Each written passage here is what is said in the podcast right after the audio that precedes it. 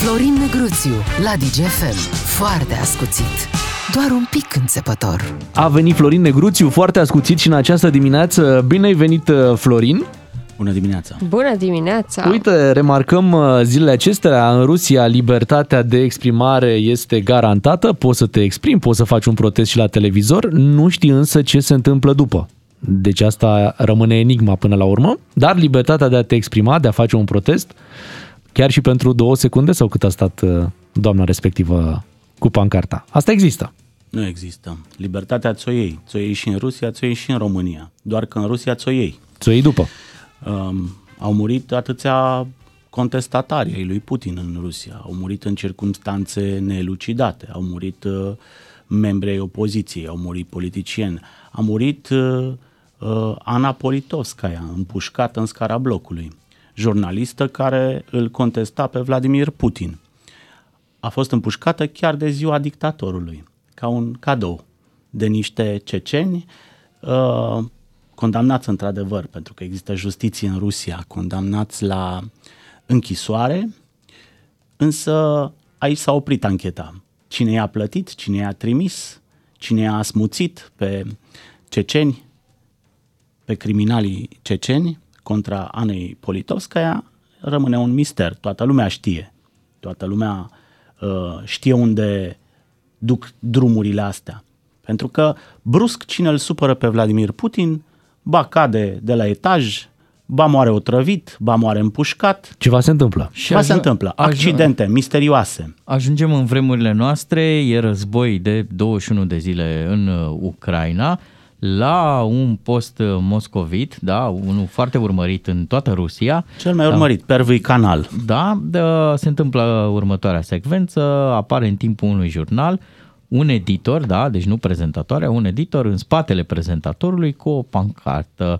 Pe pancartă avem uh, atât în rusește cât și în engleză următorul mesaj, opriți războiul, sunteți mințiți, ajunge cu propaganda. Am adaptat așa un pic mesajul ca să câștigăm timp. Ce ne spune nouă această întâmplare? După apariția filmulețului în care uh, Marina Ovsianicova apare cu această pancartă la Pervăi Canal în timpul unui jurnal de știri. Evident că toată lumea occidentală a distribuit acel filmuleț. Toată lumea a considerat că Marina Ovsianicova este un erou al uh, acestui război. Propaganda Moscovei nu putea să stea pasivă și să încaseze. Și atunci um, am văzut nenumărate teorii în ultimele 24 de ore că de fapt a fost o lucrătură a Kremlinului care vrea să arate că există o Rusie bună și o Rusie rea, că există și ruși buni care n-ar merita sancțiunile Occidentului. Mai ales că scria și în engleză pe pancartă. Că de fapt mesajul a fost pentru extern în primul rând, uh, scopul fiind să mai uh, uh, elibereze din strânsoarea asta a sancțiunilor și uh, în consecință rușii buni, nu? reprezentați de doamna Marina Ovsianicova să nu sufere. Însă aici este o problemă. Problema este că mesajul a ajuns și la intern. Ori uh, nu faci uh, propagandă pentru extern, Uh, dinamitându-ți tu practic toată construcția internă. Stai că au, au găsit și aici o explicație. Ia să vedem. Ca să nu, se mai, să nu mai vorbească intern despre război și să vorbească despre acest caz, de asta a apărut și intern uh, subiectul. Da, dar lumea vorbește. Mm, frica cea mai mare a lui Vladimir Putin este aflarea adevărului. Da? Pentru că eu am spus lucrul ăsta. Pentru noi, creștinii ortodoxi din afara Rusiei, la început a fost cuvântul. Mă rog, nu doar pentru ortodoxi, pentru toți creștinii. La început, noi știm că la început a fost cuvântul și cuvântul era Dumnezeu. E, pentru Vladimir Putin și biserica lui Putin, la început a fost tăcerea. Uh, pentru el, a tăcea în Rusia este un gest patriotic. Cei care ies și protestează și vorbesc sunt huligani, sunt dușmanii uh, regimului. Ei trebuie uh, Uh, băgați la închisoare, ei trebuie reduși la tăcere. Și crezi că Or, această Vladimir Putin nu poate să suporte faptul că cineva vine și vorbește despre război la uh, televiziunea lui de propagandă. Întrebarea e, această întâmplare poate fi una dintre piesele de domino care le va pune pe celelalte în mișcare? Ne, ne iluzionăm că Rusia este atât de simplă și că lucrurile sunt atât de uh, simple în Rusia. Rusia nu a avut niciodată un regim uh, de democrație. În Rusia au fost diversi tirani uh, mai sângeroși sau mai puțin sângeroși de-a lungul timpului istoriei acestei țări. Rușii nu știu ce înseamnă libertatea cu adevărat. Noi învățăm ce înseamnă libertatea, ne dorim o societate occidentală de tip vestic. Și atunci Dar asta cum, cum filtrăm? în Rusia cum... nu e valabil, nici nu aspiră. Oamenii ăia nu au avut, nu au avut, nu știu, nu vor, unii nu vor, unii pur și simplu vor un tătuc, un țar, un dictator și atunci mi-e greu să cred că rușii îl vor da jos pe Putin pentru că unii se tem, alții asta vor, alții nu știu altceva. Incidentul de la televizor rămâne o furtună într-un pahar cu apă, uh, trebuie să avem o euforie temperată. Cum nu, trebuie nu să ne trebuie raportăm? Să avem niciun fel de Cum trebuie să ne raportăm Nu la... trebuie să avem niciun fel de euforie. Putem doar să constatăm că nu toți rușii sunt Putin, că sunt uh, ruși care au conștiință civică, care înțeleg, care ajung la informație și oamenii ăștia fac un mare bine poporului rus, pentru că în zilele astea este foarte rușinos să te declare rus. Uitați-vă la toate reportajele de la televiziunile străine, ruși întrebați, diversi turiști rămași în vest, întrebați ce sunt și se rușinează să spună că sunt ruși.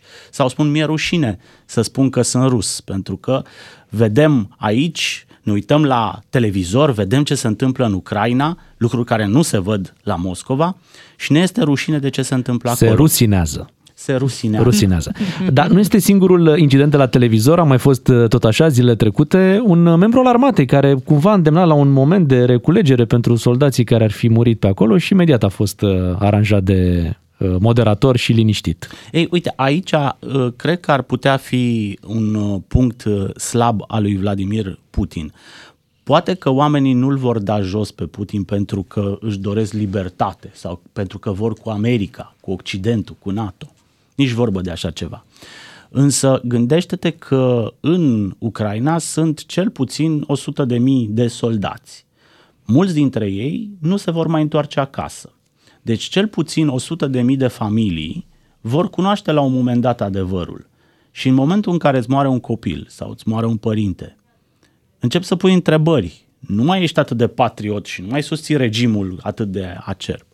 Și atunci încep să pui întrebări și întrebările astea pot fi acel bulgăre de zăpadă care să pornească cumva o reacție a societății. Oprește războiul pentru că ne mor copiii acolo.